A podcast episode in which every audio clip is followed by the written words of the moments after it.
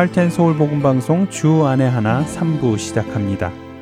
주 안에 하나 3부에는 함께 성경을 읽고 묵상하는 시간인 Let's Read the Bible과 모세의 인생을 드라마로 만나보는 시간인 바이블 드라마 어떻게 자녀에게 성경적인 삶을 가르쳐 주는지 지혜를 얻을 수 있는 Daily Devotional 그리고 은혜의 설교 말씀이 준비되어 있습니다. 먼저 Let's Read the Bible로 이어집니다.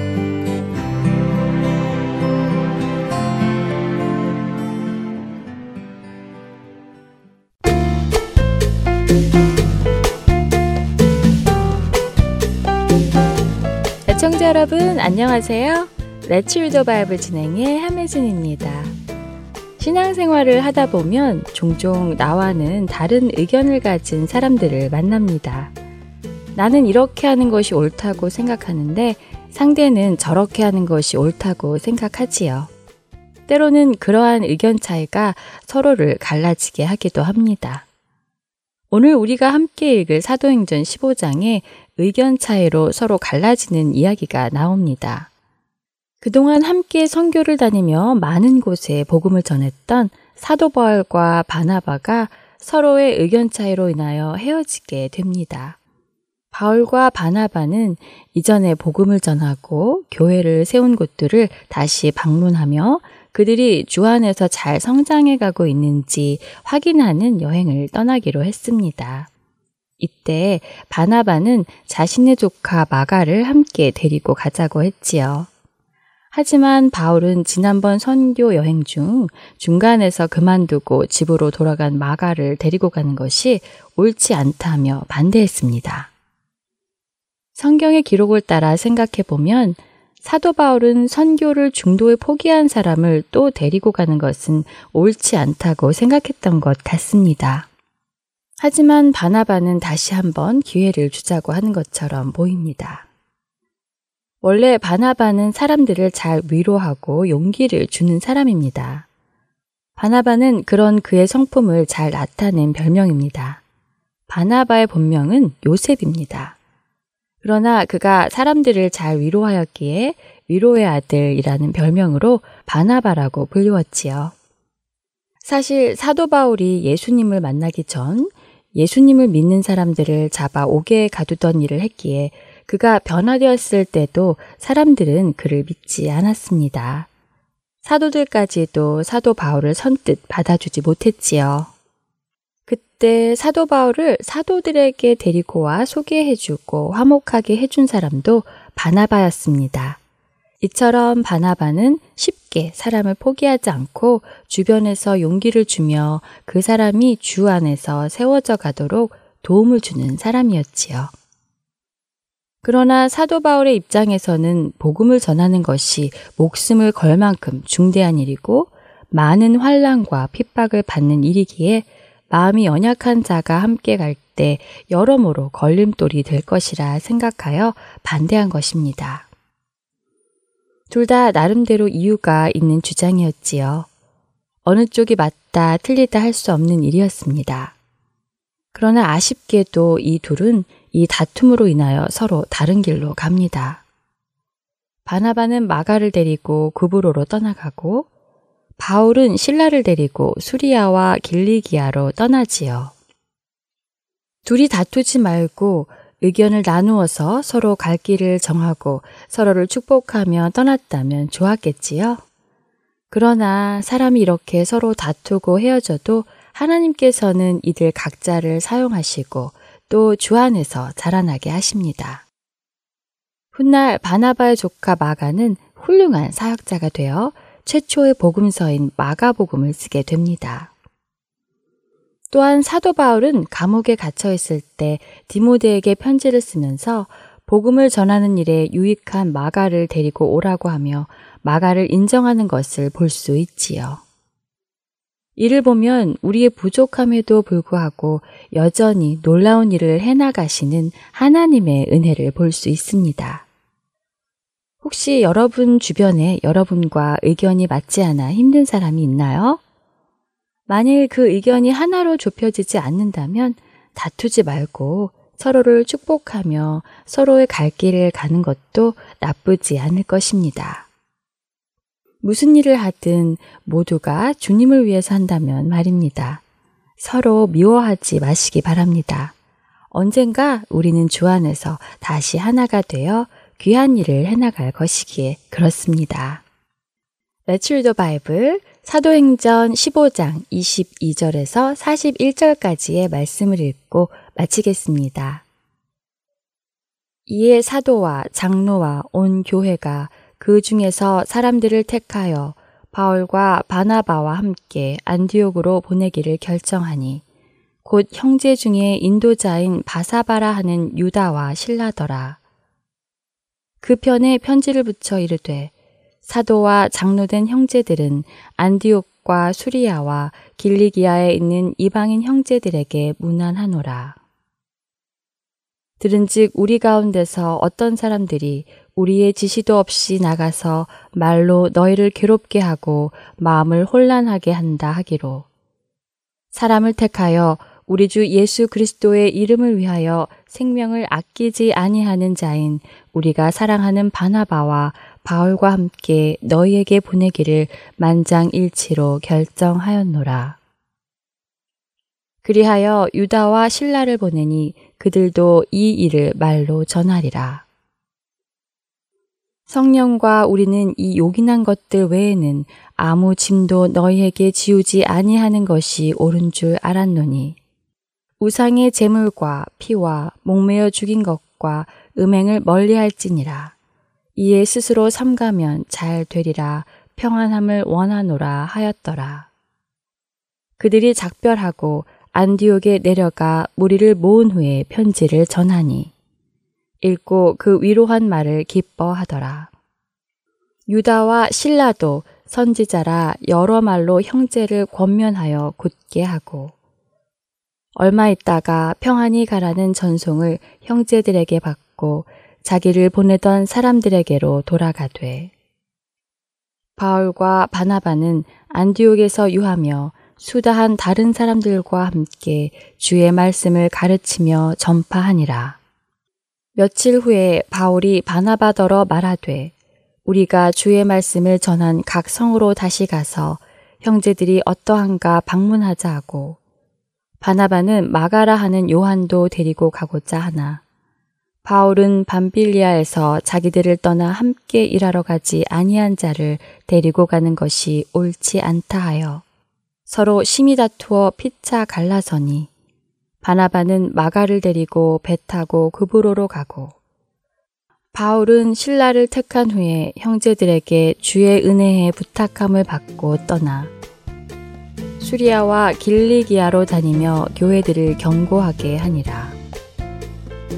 Let's Read the Bible 오늘은 사도행전 15장 22절에서 41절까지의 말씀을 읽었습니다. 안녕히 계세요.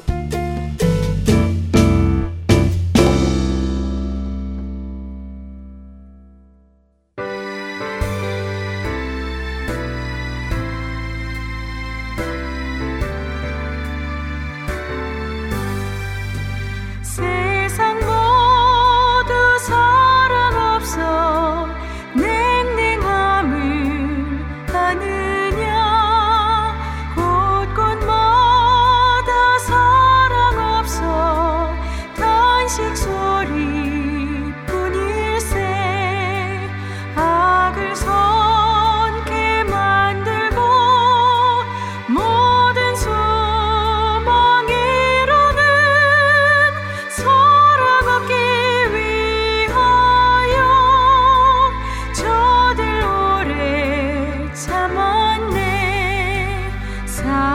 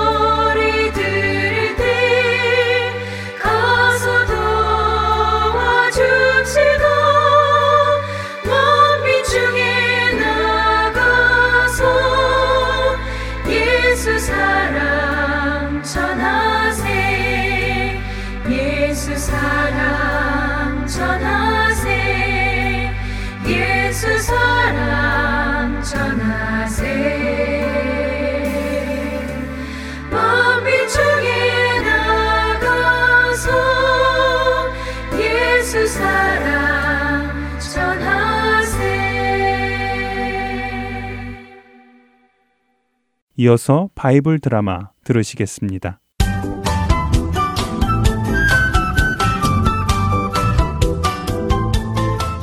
애청자 여러분 안녕하세요. 바이블 드라마 모세편 진행의 박윤규입니다.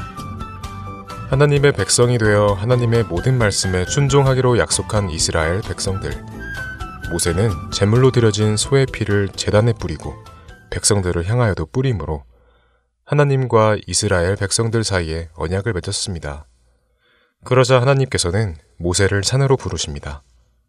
그에게 성막을 어떤 모양으로 무엇을 재료로 만들지 하나하나 설명해 주십니다. 그리고 두돌판에 십계명을 새겨 주시지요. 모세는 하나님과 40일 동안이나 산에 있었습니다.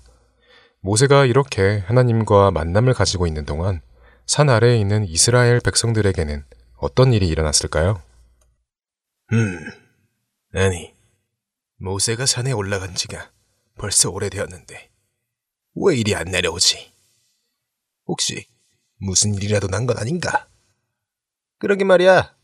벌써 40일이 다 되어가는데 혹시 굶어 죽은 것은 아닐까? 그래, 맞아. 굶어 죽었든지 아니면 산에서 발을 잘못 디뎌 어디로 떨어졌는지도 모르지. 어쨌든 이렇게 오랫동안 안 오는 것을 보면 분명 죽은 것은 틀림없네. 이렇게 마냥 기다릴 수 없으니 모세 형 아론이라도 찾아가서 우리의 갈 길을 인도하라고 하세나. 그래, 그게 좋겠네. 백성들은 산에 올라간 모세가 오랫동안 내려오지 않자 마음이 불안했습니다. 그래서 모세의 형 아론을 찾아가 소리쳤습니다. 이것 보시오, 아론. 우리를 애굽에서 인도해낸 당신의 동생 모세는 도대체 어디 있는 거요? 이렇게 광야에 우리를 내버려 두고 사라져 버렸으니 이제 우리는 무엇을 해야 하오? 맞소. 더 이상 기다릴 수 없어. 우리를 인도해낸 모세가 사라졌으니 이제 모세를 대신해서 우리를 인도해 갈 신을 만들어 주시오. 옳소. 어서 만들어 주시오. 아론은 백성들의 요구에 겁이 났습니다. 또한 오랫동안 내려오지 않는 모세에 대한 믿음도 그를 부르신 하나님을 향한 믿음도 부족했습니다. 결국 아론은 해서는 안 되는 일을 합니다. 아, 아 알겠어. 그럼 여러분의 아내와 자녀들의 귀에서 금 귀고리를 빼어 나에게로 가지고 오시오. 그러면 내가 여러분의 요구대로 여러분의 인도할 시신의 모형을 만들어 주리다. 아론의 말에 모든 백성이 자신들의 아내와 자녀들의 귀에 있던 금 귀고리를 모두 담아 아론에게 가지고 나옵니다. 백성들이 가지고 온 수많은 귀고리를 녹여 큰 금덩어리를 만든 후 아론은 조각칼을 가지고 금송아지를 만들기 시작하죠. 하나님께서는 산 위에서 모세에게 자신들을 위하여 그 어떤 형상도 만들지 말 것을 말씀하고 계시던데 산 아래에서 아론과 백성들은 자신들을 위해 송아지 형상을 만들고 있는 것입니다.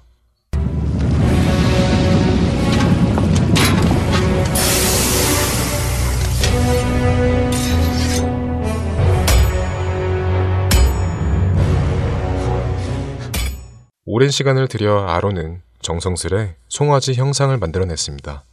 그리고는 백성들을 향해 외칩니다. 자, 자, 자, 여기 여러분을 애굽 땅에서 인도하여낸 여러분의 신이 있습니다. 여기에 재단을 쌓을 테니 내일을 우리 여호와 하나님을 기념하는 날로 정하고 제사를 지내도록 합시다. 다음날 아침 일찍 이스라엘 백성들은 아론이 만들어낸 금송아지 앞에 나와 이것이 자신들을 애굽에서 이끌어낸 여호와 하나님의 모습이라며 즐거워했습니다. 그들은 그 금송아지에 제물을 바치고 제사를 지냈고 그 앞에 앉아 먹고 마시며 뛰놀았습니다.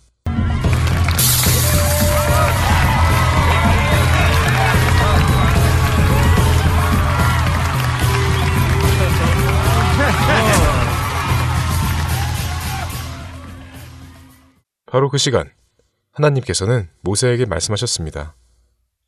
모세야, 어서 백성에게로 내려가거라. 내가 애굽에서 이끌어낸 너의 백성이 타락하였다. 네, 타락이요. 그들이 내가 명령한 것을 벌써 다 잊어버리고 금송아지를 만들어 예배하며 그것이 자신들을 애굽에서 이끌어낸 신이라고 하고 있다. 내가 여기 이렇게 있는데도 말이다. 정말 이 백성들은 가망이 없는 백성이구나. 말을 듣지 않는 백성이다. 안 되겠다. 내가 이들을 모조리 멸하겠다. 그리고 모세, 너를 통하여 새로운 큰 나라를 세우도록 하겠다. 하나님께서는 하나님과의 약속을 저버린 이스라엘 백성들을 모두 멸하시고 모세를 통하여 새로운 나라를 세우시겠다고 하자 모세가 하나님께 간청합니다. 하나님 노를 멈추시고 잠시 제 말씀을 좀 들어주십시오. 하나님께서 그 놀라운 기적들을 행하시며 애굽에서 구원해내신 백성들 아닙니까? 여기서 이렇게 다 죽이실 것이었으면 무엇하러 그들을 애굽에서 구원해내셨습니까? 애굽 사람들이 무엇라 하겠습니까? 하나님께서 자기 백성을 다 죽이려고 애굽에서 끌어내었다고 하지 않겠습니까? 제발 하나님, 노를 거두시고 뜻을 돌이키어 그들에게 화를 내리지 마시옵소서. 우리 조상 아브라함과 이삭과 야곱과 하신 약속을 기억해 주시옵소서. 하나님께서 우리 조상들에게 하늘의 별과 같은 많은 자손을 주시고 그들에게 약속하신 땅을 주어 영원한 기업이 되게 하시겠다고 약속하지 않으셨습니까? 하나님, 우리를 불쌍히 여기어 주시옵소서. 이스라엘 백성들을 대신하여 하나님의 자비하심과 용서하심을 간절히 빈 모세의 말을 들으신 하나님께서는 뜻을 돌이키시고 이스라엘 백성들에게 심판을 내리지 않기로 하십니다. 중보자 모세의 간구가 이스라엘 백성을 구원한 것입니다. 바이블 드라마 모세편 다음 시간에 뵙겠습니다. 안녕히 계세요.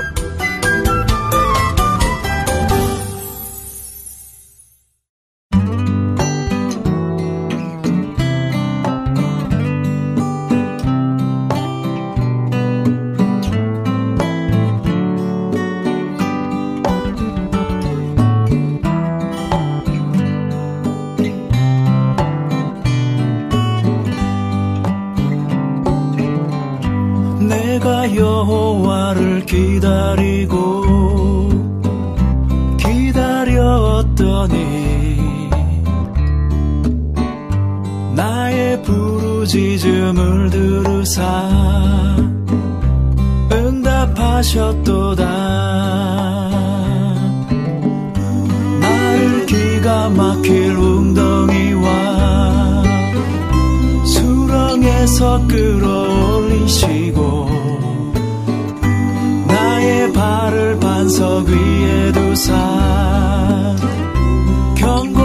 하셨도다.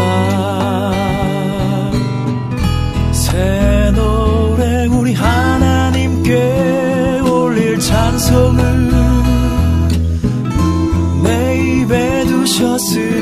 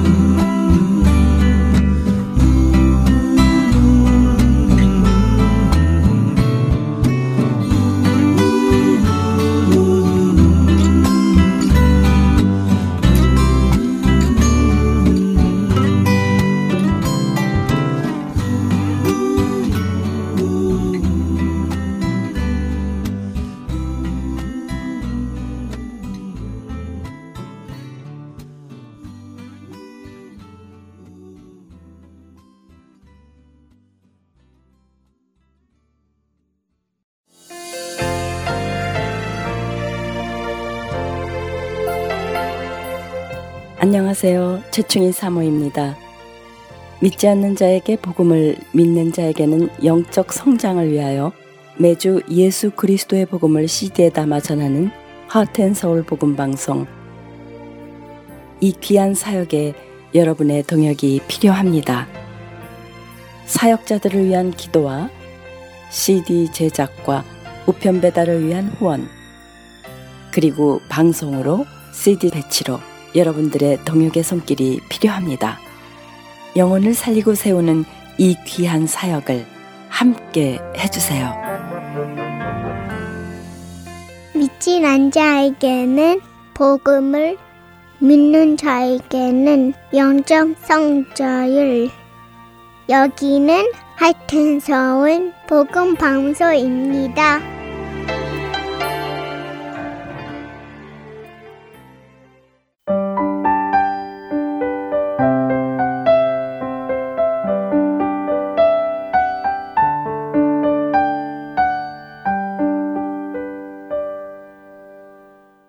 계속해서 데일리 디보셔널 보내드립니다.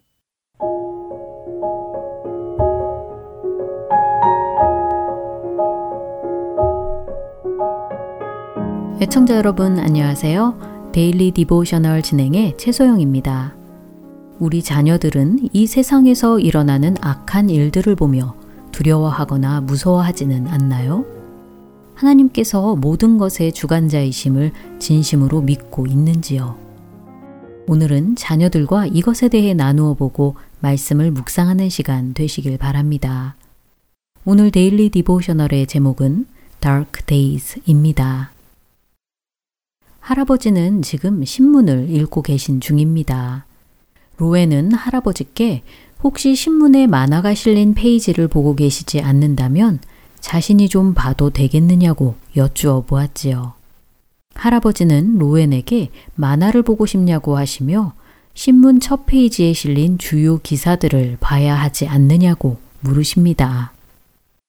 로엔은 신문 첫 페이지는 전쟁이나 지진, 범죄 등 세상에서 일어나는 온갖 나쁜 소식들만 있다며 차라리 만화를 보는 편이 낫다고 대답하였지요. 그러자 할아버지는 로엔의 마음도 알 것 같다고 하시며 죄 많은 이 세상에서 일어나는 일들을 보면 참 암울하지만 하나님께서 모든 것의 주관자이심을 기억해야 한다고 말씀하십니다. 예수님은 다시 오실 것이고 그때 예수님께서 사탄과 죄를 무너뜨리실 것이기에 더 이상 죄로 암울한 세상이 아닌 하나님의 아름다운 새 하늘과 새 땅이 임할 것이라고 할아버지는 말씀하셨지요. 로에는 그 말씀을 기억하고 있지만 여전히 사탄은 자신에게 꽤 파워풀한 존재인 것 같다고 대답합니다. 할아버지는 사탄은 우리가 무시할 수 없는 강한 존재임이 맞지만 하나님만큼 강하지는 않다고 하시며 선지자 엘리사의 종에 관한 이야기를 알고 있느냐고 물으셨지요. 그러자 로에는 아람의 군사들이 엘리사를 공격하려 했을 때 엘리사의 종이 무서워했던 것을 말씀하시느냐고 대답했지요.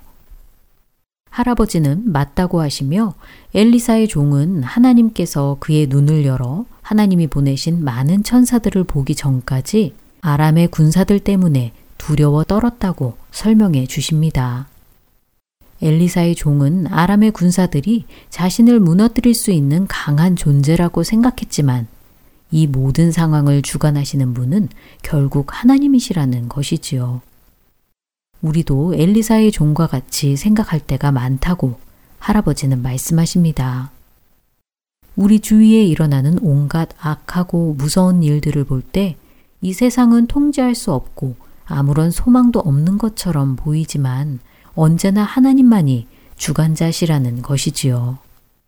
하나님의 허락 없이는 아무런 일도 일어날 수 없다는 것입니다. 세상의 죄 때문에 일어나는 많은 일들을 보면 소망이 없어 보이지만 언젠가 예수님은 다시 오실 것이고 그때 모든 것이 회복될 것이라고 할아버지는 말씀하셨지요. 또한 예수님은 지금도 언제나 우리와 함께 하시기에 우리가 두려워할 것은 아무것도 없다는 것입니다. 무슨 일이 일어날지라도 우리는 예수님을 믿고 예수님께 맡길 수 있다고 할아버지는 말씀하셨지요. 할아버지의 말씀에 로에는 두려워하는 마음을 예수님께 맡기고 예수님 안에서 평안을 누리도록 기도하겠다고 하며 오늘 이야기는 마칩니다. 우리 자녀들은 어떤 일들을 두려워하고 있는지 물어보시기 바랍니다. 병이나 범죄 등 안 좋은 일들이 일어날까 걱정할 수도 있고 전쟁이나 자연재해에 대한 기사를 보면 미래에 대해 두려운 마음이 들 수도 있을 것입니다. 세상에서 일어나는 이러한 문제들에 대해 눈을 감고 모른 척 해서는 안 되겠지요. 하지만 동시에 우리의 눈을 떠서 예수님의 능력과 약속을 바라보아야 합니다. 예수님은 우리를 홀로 이 땅에 두지 않으시고 그분의 영을 우리 안에 거하게 하셨습니다. 모든 것의 주관자 되신 하나님만을 믿고 두려움이 아니라 믿음으로 살아야 할 것입니다.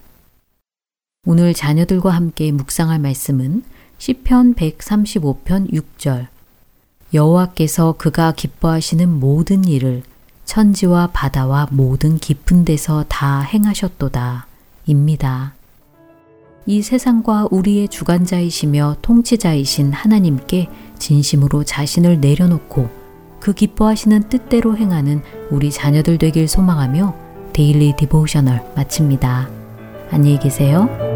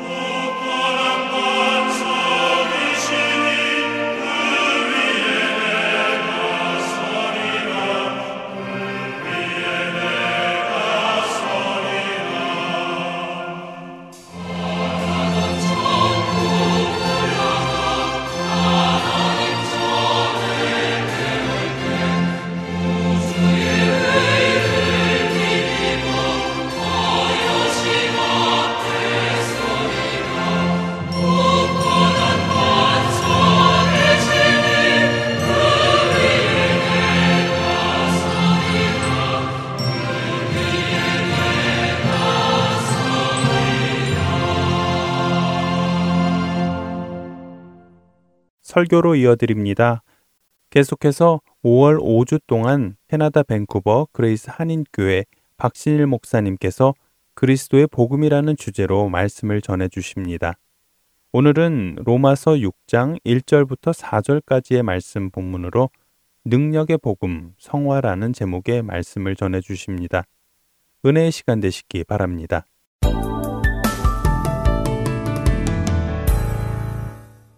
오늘 나눈 말씀은 성화의 세 번째 로마서 6장 1절로 4절까지 말씀입니다. 그런즉 우리가 무슨 말을 하리요? 은혜를 더하게 하려고 죄에 거하겠느냐? 그럴 수 없느니라. 죄에 대하여 죽은 우리가 어찌 그 가운데 살리요?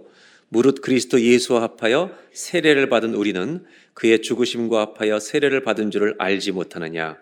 그러므로 우리가 그의 죽으심과 합하여 세례를 받음으로 그와 함께 장사되었나니 다 같이 읽겠습니다. 이는 아버지의 영광으로 말미암아 그리스도를 죽은 자 가운데서 살리신 것 같이 우리로 또한 새 생명 가운데서 행하게 하려 함이라. 아멘. 어, 신앙생활을 신앙이라는 것을 동사로 표현하면 저는 이 세 가지 세 가지 단어로 나누고 싶어요. 하나는 깨닫고, 그 다음은 믿고, 그 다음은 사는 거다. 여러분, 깨닫는 것은 아직 믿음이 아니에요. 깨닫기만 하면 지식이 돼요. 깨닫고, 깨달은 걸 믿고, 그 다음에 그 믿음 따라 사는 겁니다. 한번 따라 하실까요? 신앙은 깨닫고, 믿고, 사는 것이다. 성화라고 하는 이 길이 어려워하는 분들이 많습니다. 어렵게 느껴지는 거죠. 그래서 청교도였던 한 목사님은 이런 질문을 던집니다. 죄인에게 거룩하라고 말하는 게 과연 쉬운 일인가? 죄성을 가진 우리에게 거룩하라, 거룩하라 얘기하는 게 이 쉬운 일인가? 소경에게 보라는 것과 안진뱅에게 일어나 걸으라는 이것하고 죄인에게 거룩하라는 것과 뭐가 더 쉽겠냐고. 뭐가 더 어려워요? 이런 심각한 질문을 던진 거예요. 재밌게. 그만큼 어려운 거죠. 왜냐하면 죄라는 것은 우리가 가지고 있는 모든 지식보다도 강해요. 내가 어떤 지식을 가지고 있어도 이 지식을 무너뜨리게 충분한 힘을 죄는 가지고 있어요. 구원받은 우리도 이 죄와 같이 살아요. 그래서 사실 그리스도인들도 거룩하게 사는 것 자체 힘들죠. 그렇다면 이 성화를 어떻게 우리가 이해하고 살아가야 할 건가?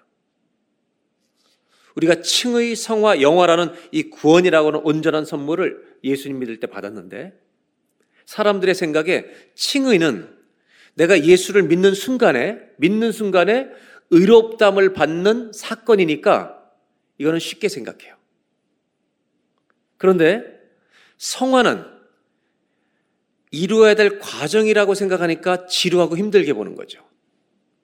그런데 말씀드렸지만 이 성화는 이루어서 구원을 완성하는 것이 아니라 성화는 우리 주님이 완전히 이루신 분입니다. 그분이 이루어 주신 겁니다. 그래서 그분의 완전한 의로움이 우리가 예수를 믿을 때 우리의 인생을 덮어주시는 의롭담을 선물로 주신 것입니다. 이것이 먼저 온 거죠. 그럼 우리 입장에서 성화는 뭐냐? 그 상황을 이루어서 구원을 어떤 조건으로 충족시켜 드려야 되는 게 아니라 100% 은혜로 구원을 받았지만 이제 그 주님이 이루신 성화, 의롭게 사신 그 길을 주님을 따라가는 것이 우리의 성화의 길이라는 거죠. 맞습니까?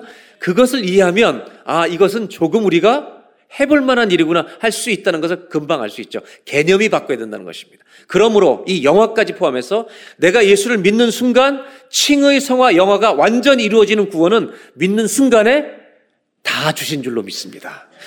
조금 조금 주시는 게 아니라 믿는 순간에 영화까지 오는 거죠. 그래서 성경이 로마서가 뭐라고 말하고 있느냐? 복음은 모든 믿는 자에게 구원을 주시는 하나님의 능력이 됨이라. 이 모든 것을 주셨다는 겁니다.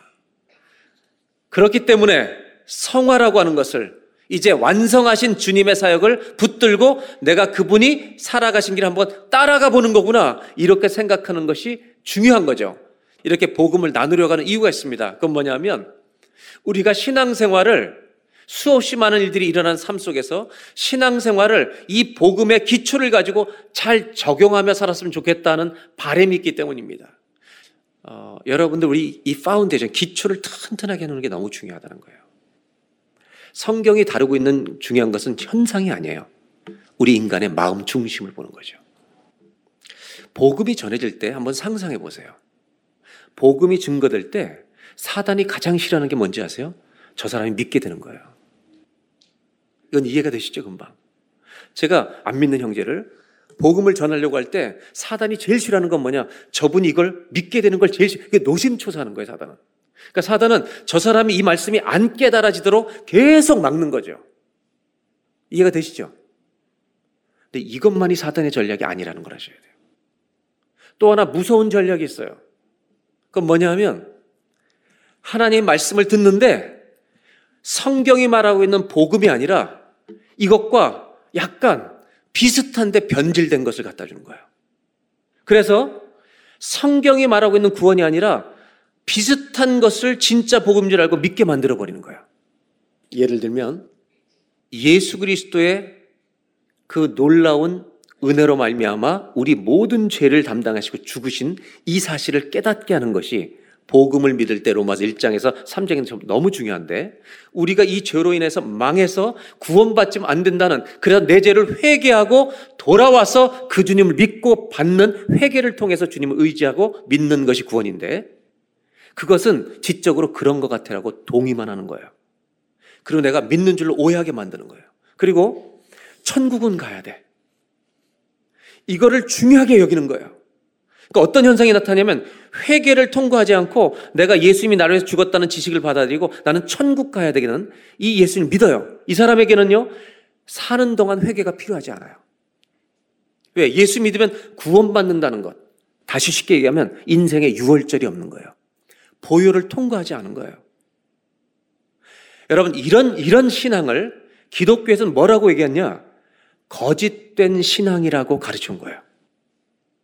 사단은 우리를 못 믿게 할 뿐만 아니라 잘못되고 비슷한 것을 진짜처럼 믿게 만들어서 그 사람이 영원히 구원을 못 받도록 하는 거예요. 근데 그 사람은 자기가 구원받는 믿음을 가진 줄 오해하는 거예요. 가짜 믿음을 가지고. 아더 핑크라는 목사님은 구원신앙이라는 책을 썼어요. 이런 구원의 기독교 신앙을 잘 연구해서 책을 썼어요. 그래서 뭐라고 얘기하냐면 십자가와 나의 죄를 연결시키고 회개하는 것을 건너뛰고 예수 믿으면 천국 간다는 거 그냥 붙들고 이런 신앙을 가지고 예수를 믿는 줄로 오해하는 사람이 있다면 그 사람은 이렇게 표현합니다. 그런 사람은 영원토록 천국에 들어가는 진짜 구원의 복음을 더 이상 갖지 못하는 무덤에 봉인시켜버리는 것과 똑같아. 엉뚱한 거 붙들고 구원받은 줄로 믿고 사는 거예요, 이거는. 이건 끔찍한 일이죠.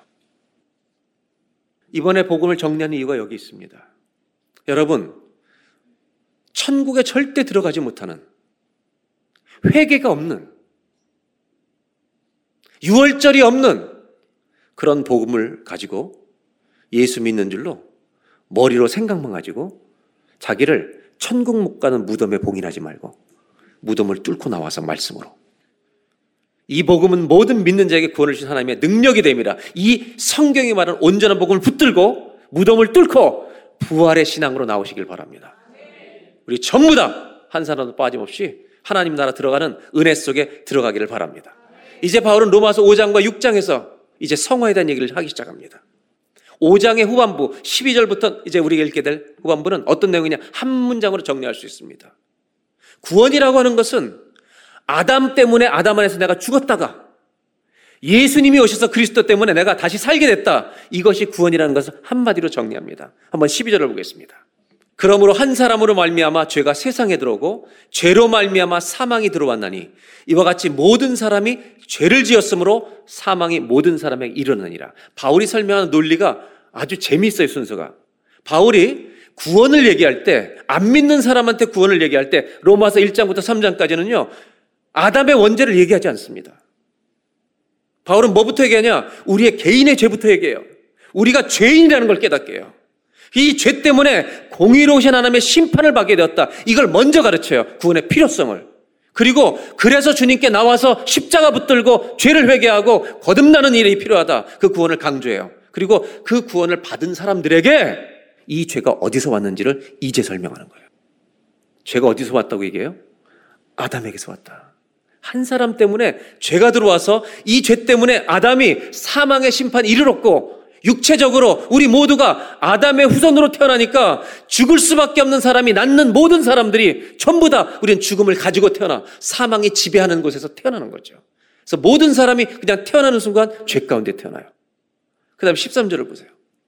죄가 율법이 있기 전에도 세상에 있었으나 하나님 모세에게 율법을 주기 전에도 죄를 다 알았다는 거예요, 사람들이. 왜? 양심 때문에 알죠. 율법이 없을 때에는 그 죄를 죄로 신중하게 무겁게 그렇게 생각은 안 했지만 죄는 있었다는 거죠. 14절에 이렇게 말합니다. 아담으로부터 모세까지 10계명 받기 전까지 아담의 범죄와 같은 죄를 짓지 아니한 자들까지도 아담처럼 선악과를 따먹지 않았어도 여러분 그는 죽었기 때문에 그는 죽을 수밖에 없는 사망에 심판을 했기 때문에 그 사람이 나으니까 다 사망이 왕노릇하는 사람으로 우리는 다 태어나는 거죠. 사도 바울은 우리의 죄의 원인을 한 사람으로 얘기해요. 누구요? 아담. 좀 쉽게 설명해 이런 거죠. 어떤 부부가 성형수술을 기가 막히게 했어요. 정말 너무 멋있는 부부로 태어났어요. 그리고 아이를 낳았어요. 이 아이는 지금 모습을 닮았을까요? 옛 모습을 닮았을까요? 옛 모습을 닮은 이유는요. 판이 그 판이에요.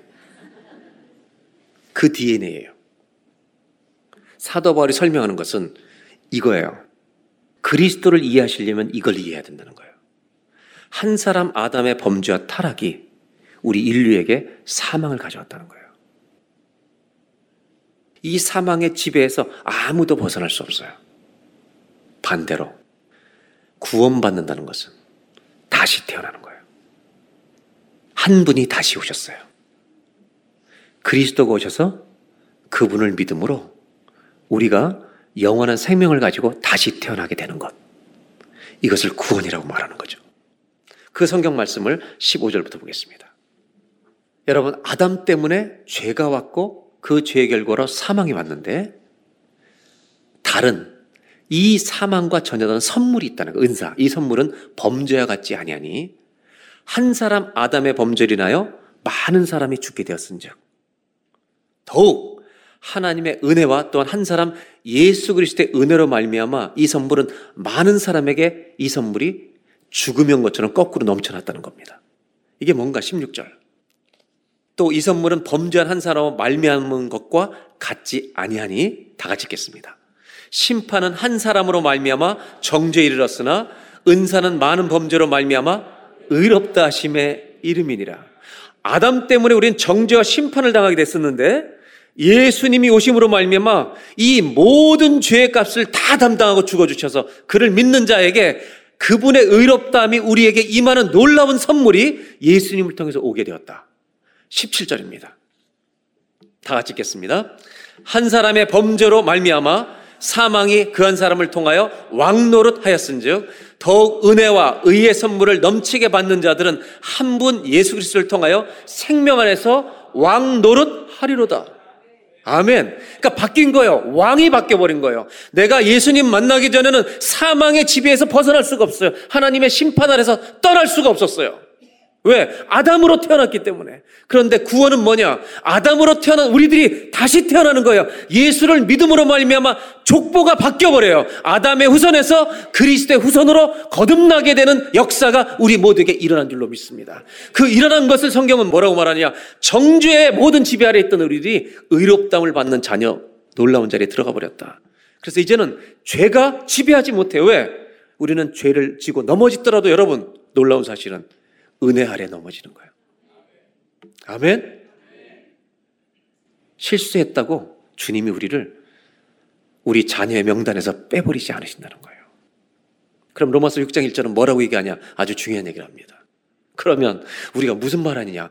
은혜를 더하게 하려고 죄를 더 짓겠느냐? 이런 말이에요. 그러면, 아, 이제 은혜 아래 넘어지는 거구나. 그러면 이제 계속 죄를 져도 심판 안 받으니까 계속 죄 지어야 되겠구나라고 생각하는 이 어리석은 것들아라고 말씀하는 거죠. 이건 뭐랑 똑같냐면 제가 중학교 때 다리가 부러져 보니까 다리가 딱 부러지니까요.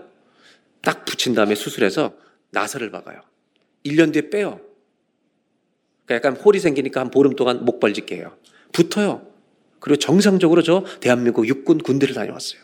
아무 문제가 없어요. 아, 부러져도 사는구나. 그렇다고 계속 부러뜨릴 거냐 이거예요. 오른은 오른쪽 다리, 내로 왼쪽 다리. 내가 은혜 아래 거한다고 죄를 계속 지으면 하나님을 슬프게 하고 내 안에 우리 몸이 도대체 죄덩어리가 돼가는 거 아니에요. 여러분, 성화가 뭔가요? 바울은 쉽게 얘기하는 거예요. 우리가 누군지를 알라는 거예요. 아담의 후손으로 태어났다가 하나님의 자녀, 그리스의 자녀로 다시 태어난 사람들이다. 아멘? 그러면 여러분 성화를 쉽게 설명하는 거예요, 바울은. 가장 쉽게 설명 이런 거예요. 우리가 누구 편인지 밝히라는 거예요. 성화는 내가 누구 편인지 밝히라는 거예요. 너 죄 편이야, 주님 편이야? 결정하라는 거예요. 축구에는 자살골이 있죠. 이 서글픈 자살골. 열심히 뛰다가 수비 선수가요. 공을 밖으로 차내는데 자기 발 맞고 들어가 버렸어요. 솔직하게 얘기했어요. 그냥 정직하게 정말 열심히 뛰다가 그렇게 골을 넣었어요. 이 선수 우리 편이 아니에요. 아, 얘기를 해달라. 우리 편이 아니에요. 우리 편이에요, 여러분. 넘어져도. 맞죠? 그렇다고 남의 편을 보내지 않아요. 성화는 뭐냐? 이거를 이해하셔야 돼요. 내가 매일 누구 편인지 밝히라는 거예요. 그게 성화예요. 더 쉽게 얘기해 드릴게요. 부부가 같은 편이 아니에요. 근데 자살골 일 때 있어 없어요? 얼마나 많아 자살골을. 언제 자살골 제일 많이 있는지 알아요? 제일 많이 범하는 게 말로 하는 거예요, 말로. 남자들이 화를 버럭 내는 순간 여자들 이런 생각이 저 내 편이야? 나를 사랑한다는 말이 진짜야? 의심이 가는 거죠. 어쩌면 우리의 성화에서 가장 시급한 성화는요, 언어예요, 언어. 언어인지 몰라요. 왜 이혼을 해요? 수많은 상담을 전했어요. 이혼을 하는 이유는 실수가 아니기 때문이에요. 의도적으로 그렇게 하기 때문에 안 사는 거예요. 실수겠지, 실수겠지 참고 기다린 거예요. 오랫동안. 의도가 아니면 못 사는 거죠. 저는 이혼을 장려하는 거 아니에요. 우리가 살아가는데 주님이 제가 내 편이야? 의심 들게 하지 말라는 거예요. 성화는 뭘까? 한번 따라 하실까요? 성화는 매일 주님의 편에 서는 것입니다. 여러분, 돈을 거래할 때 주님 편에 서셔야 돼요. 속일까 말까 주님 편에 서야 돼요. 그게 성화예요. 주님이 물어보시는 거예요. 너 누구 편이야? 밝혀! 주님 편에 서는 게 성화예요. 넘어질 수 있어요. 실수할 수 있어요. 그렇다고 주님이 우리를 걷어차지 않아요. 우리는 세상에 속한 자가 아니죠. 하나님 나라, 은혜의 통치를 받고 있는 사람이기 때문에. 내가 누군지 아는 게 너무 중요하죠. 다시 한번 따라할까요? 성화는 매일 주님의 편에 서는 것입니다. 아멘입니까? 우리의 정체성을 잊지 말라는 거예요. 어떤 갈등, 내가 이것만 속이면 내가 엄청난 이득을 얻는데 그때 주님 편이 되셔야 돼요. 두 번째로 12절부터 보겠습니다. 이제 성화에 대해 중요한 동사가 하나 나옵니다. 그러므로 너희는 죄가 너희 죽을 몸을 지배하지 못하게 하여 몸의 사역에 순종하지 말고 죄가 지배하는 자처럼 살지 말라는 거예요. 우리는 은혜가 지배하고 있는데. 13절. 다 같이 읽어볼까요? 또한 너희 지체를 불의의 무기로 죄에게 내주지 말고 오직 너희 자신을 죽은 자 가운데서 다시 살아난 자 같이 하나님께 드리며 너희 지체를 의의 무기로 하나님께 드리라. 우리 몸을 하나님의 병기가 되게 하라는 거예요. 얼마나 멋진 말이에요. 14절. 죄가 너희를 주장하지 못하리. 너희가 실수로 넘어졌다고 해서 죄가 주인 아니다. 그 죄가 지배해서 너희가 영원한 사망에 가지 않는다. 왜? 너희는 법 아래 있지 않고 주님을 믿음으로 은혜 아래 있기 때문이다. 여기에서 중요한 동사가 하나 나와요. 우리에게 기대하시는 거. 다시 13절로 갑니다. 뭐냐면 너희 자신을 죽은 자 가운데서 다시 살아난 사람, 정체성을 분명히 갖고 하나님께 어떻게 하라고요? 드리며. 또 다시 나와요. 너희 지체 몸을 의의 병기로 나를 주님께 드리라는 거예요. offer 하는 거예요. I surrender all. 나는 내 몸을 주님께 드려서 주님이 쓰실 수 있게 만들라는 거예요. 여기서 중요한 동사는요. 드리라는 거예요. 왜? 죄에게 주면 죄의 무기가 되는데 우리를 주님께 드리면 주님이 쓰시는 병기가 될 줄로 믿습니다.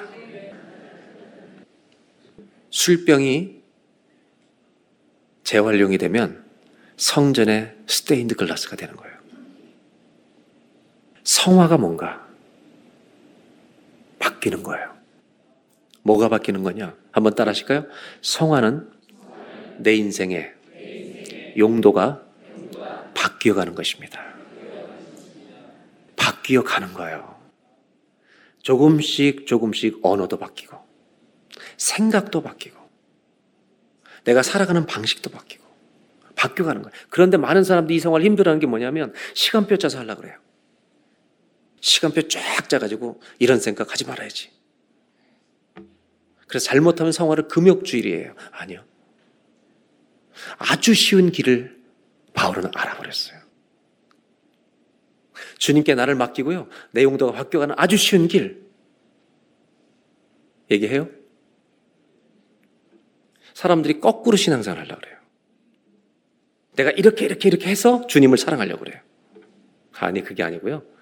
주님을 사랑하게 되면 삶이 바뀌어 버리는 거예요. 어떻게 주님을 사랑할 수 있냐? 한 가지밖에 없어요. 그분이 나를 사랑하시는 걸 알면 돼요. 어, 저분이 나를 사랑하네? 어, 주님이 나를 사랑하네? 성경을 읽어보니까. 찬송을 보는데 주님이 나를 사랑하시네? 이게 알면요. 시간표가 다 바뀌는 거예요. 일주일 시간표를 내가 노는 것 중심으로 좋아하는 것 중심으로 다 처음부터 우선순위 매겨놓고 하던 사람이 여러분 주님이 나를 사랑하는 걸 알고 주님을 사랑하게 되면 시간표가 바뀌는 거예요. 예배가 제일 먼저지. 용도가 어떻게 바뀌어가느냐? 주님을 사랑하면 바뀌는 거예요. 한번 생각해 보세요, 여러분. 우리가 주님을 사랑하나? 사람이 사랑하면 알잖아요. 제가 중학교 3학년 남녀공학 다녔거든요. 남녀공학. 아버님이 대치동에서 목회하시고 신사동에서 학교 갈아타요. 오늘 학교 갔다 집에 가는데 신사동에 갈아타는데 한 여학생이 쫄래쫄래 찾아와서 저한테 연애 편지를 하나 주고 왔어요. 자기가 아니라 자기 친구래. 봤는데 저 평생에 처음 연애 편지를 받았어요. 남녀공학 우리 학교 같은 애. 그 편지를 진짜 받았을 때 알잖아요. 아, 저 사람이 나를 관심이 있구나. 한 장이 아니라 만 장이 넘는 책을 편지를 우리에게 주셨어요. 이걸 보고 주님이 나를 사랑하는지 몰라요. 예, 모를 수 있어요. 근데 정말 읽은 거예요? 정말 읽은 거예요? 성화는 나를 들여서 주님의 병기가 되게 하는 것은 그분을 사랑하면 되는 거예요. 성화는 우리의 용도가 조금씩 조금씩 바뀌어가는 겁니다. 마지막으로 3절 4절을 보고 이제 마치려고 합니다. 로마서 6장 3절. 무릇 그리스도 예수 합하여 세례를 받은 우리는 그의 죽으심과 합하여 세례를 받은 줄을 알지 못하느냐. 우리가 죽었다는 것을 강조해요. 근데 죽은 것만 강조하는 게 아니라 4절에 또 하나를 강조해요. 구원이라고 하는 것은 의미, 신앙인의 삶을 이렇게 설명해요. 다 같이 한번 4절을 함께 읽습니다.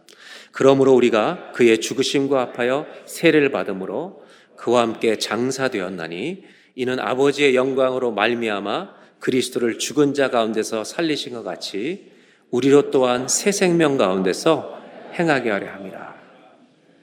아멘. 바울은 신앙생활을 우리의 삶과 연결시키는데 어떻게 연결시키냐면 내가 예수를 믿는다고 하는 것은 내가 믿는 그 시간에 나를 위해서 죽어주신 예수님이 장사돼서 죽으신 날이 있는데 십자가에서 내 죄를 위해 죽으신 날이 있는데 내가 예수를 믿는 날 심판받을 나는 예수님과 함께 죽게 되었고 그분이 부활하신 것처럼 우리를 의롭다함으로 유월절을 통과해서 의롭다함을 입혀서 부활하신 것처럼 새 생명 가운데서 우리를 살아가게 하려 하신다고 말하는 거예요. 바울은 유독 자주 쓰는 표현이 있어요. 그게 뭐냐면 죽자는 거예요. 갈라디아에서도 내가 그리스도와 함께 십자가에 못 박혔나니 그런즉 이제는 내가 사는 것이 아니라는 거예요. 그리고 심지어 나는 그래서 날마다 죽노라 이렇게 얘기하는 거예요. 그러니까 신앙생활은요 성화는 내가 죽는 것과 직결돼 있어요. 그런데 여러분 내가 죽는다는 거 있잖아요. 굉장히 안타깝고 억울해요. 그런데 바울이 얘기하는 것은 목적이 하나 있어요. 사절을 다시 볼게요. 우리가 죽어야 되는 이유는 우리가 지금까지 맛보지 못했던 새 생명이 실제라는 것을 누리고 체험하며 살기 위해서 죽어봐야 한다는 거예요. 무슨 말이냐? 내가 손해를 보는 것 같지만 내 말로 아내를 힘들게 하던 남편이 남편을 힘들게 하던 아내가 내가 죽고 부부싸움하다 멈추고 내가 잘못했으라고 얘기하는 순간 나는 죽어요. 자존심 팍 상해요. 그런데요, 내 안에 주님이 사셨구나. 아멘? 이거를 맛보게 될 줄 믿습니다. 그러니까 여러분, 남편의 언어가 내가 죽고 아내에게 말하면 아내 여러분들 오늘부터 천국을 맛보게 될 줄로 믿습니다. 남편은 거꾸로 그렇게 구박하던 아내들이 언어가 성화돼서 주님처럼 우리를 대하기 시작하면 우리는 일 끝나자마자 집으로 달려가고 싶을. 근데 그런 여자들이 적으니까 어떻게 하면 늦게 들어갈까? 어떻게 하면 그냥 잠자러만 들어갈까? 지옥 같은 가정을 사는 거죠. 내가 죽어야 되는 이유가 있어요. 그게 뭐냐? 잘 들어보세요. 내가 나를 죽일 때, 여러분, 내 안에 주님이 사신 것을 체험하는 거예요. 이 새 생명을 맛보는 거예요. 성화는 내 죽음과 관계되어 있어요. 이것은 목적이 있다는 걸 잊지 마세요. 뭐냐? 새로운 생명이 내 안에 시작된 거구나. 이거를 실제로 체험하는 거예요. 박지성 선수가 스타가 돼서 영국 가서 스타가 되고 한국에 이제 엄청난 인터뷰를 하게 됐는데요. 신문 기자들이 쫙 달려듭니다. 이때 한 여자가 있었습니다. 그 여자는 조선이라는 여자예요. 여자는 섬유공학을 전공했는데 섬유 쪽에 취업이 잘 되지만 그 사람은 젊은 사람이기 때문에 다 한물이 갔어요. 취업이 안 돼요. 그래서 대학 때 찍던 사진을 찍기 시작했어요. 그 사람이 작가 초보 시절에 그 박지성을 찍는 현장에 있는 거예요. 모든 사람이 박지성에게 막 플래시를 터뜨리고 사진을 찍을 때 이 사람은 박지성의 이야기를 잘 들어요. 이 무슨 얘기를 하냐면 자기가 좋은 축구 선수가 되기 위해서 발의 감각을 익히려고 젊었을 때 맨발로 축구를 했대요. 공의 감각을 센스하기 위해서. 그걸 딱 듣는 순간 이 모든 사진 작가 중에 조선이만 마음을 먹어요. 나는 저 사람 얼굴 안 찍는다. 난 저 사람 발을 찍을 거다. 인터뷰가 다 끝나고 박지성을 찾아갑니다. 나 당신 발 좀 찍게 한번 해달라고. 그랬더니 제 발은 못생겨서 챙겨서 안 됩니다. 굳은 살, 뭐 상처 투성입니다. 구부러지고. 그때 조선이 작가 이렇게 합니다. 잘생겼으면 안 찍습니다. 당신의 축구 인생이 거기에 그대로 있기 때문에 찍는 겁니다. 축구 선수로서 걸어온 인생을 찍고 싶습니다. 그가 찍은 사진이 정말 유명해진 박지성의 발사진입니다. 박지성은 많은 게임을 승리로 이끌기 위해 구겨진 상처 입은 굳은 살이 베긴 발을 가져야 했어요. 목적이 있었죠.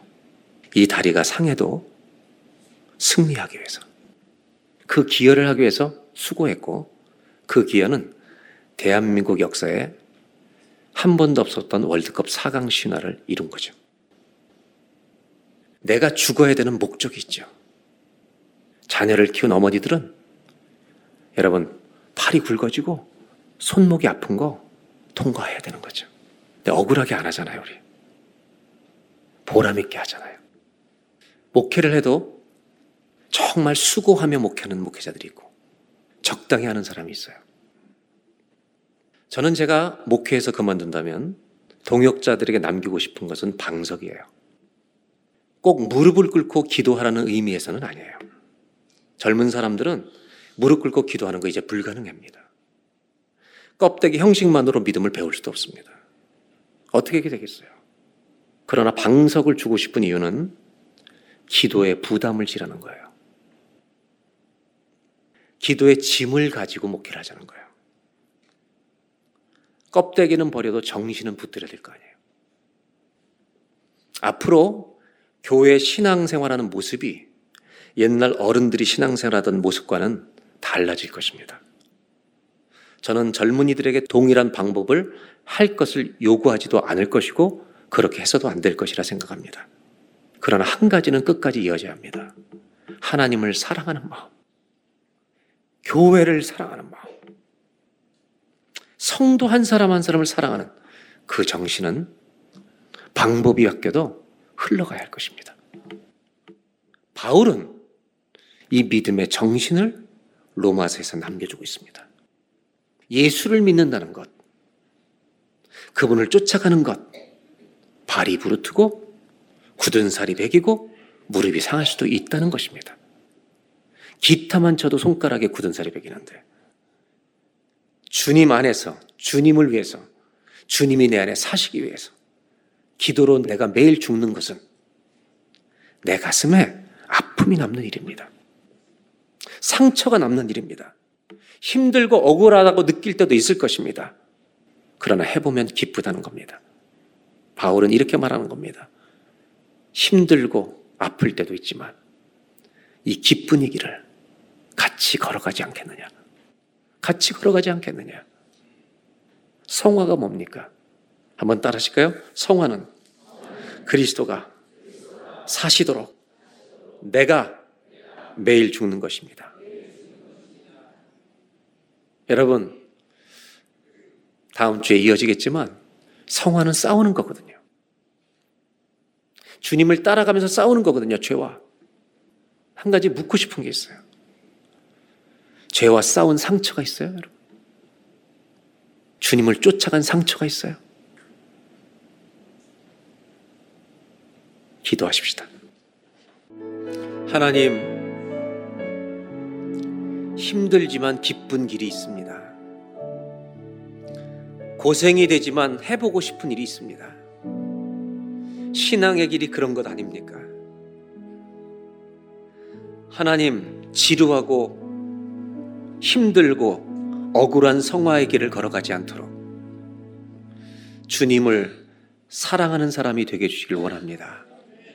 그러기 위해 주님이 우리를 얼마나 사랑하셨는지 그것을 깨닫는 은혜를 계속해서 평생토록 부어주시기를 원합니다. 이번 한 주간 동안 또 세상을 향해 갑니다. 내가 누구 편인지 밝히게 하여 주옵소서. 내가 주님 편인 것을 세상이 알도록 그렇게 말하고 살아가는 우리가 되게 하여 주옵소서. 그러기 위해 내가 매일 죽어야 할 것입니다. 그러나 목적이 있습니다. 주님이 내 안에 살아계신 것을 체험하고 맛보기 위해 우리는 죽을 것입니다. 상처도 남고 가슴도 멍들 것입니다. 그러나 기쁘게 가겠습니다. 주님 도와주십시오. 예수님의 이름으로 기도합니다.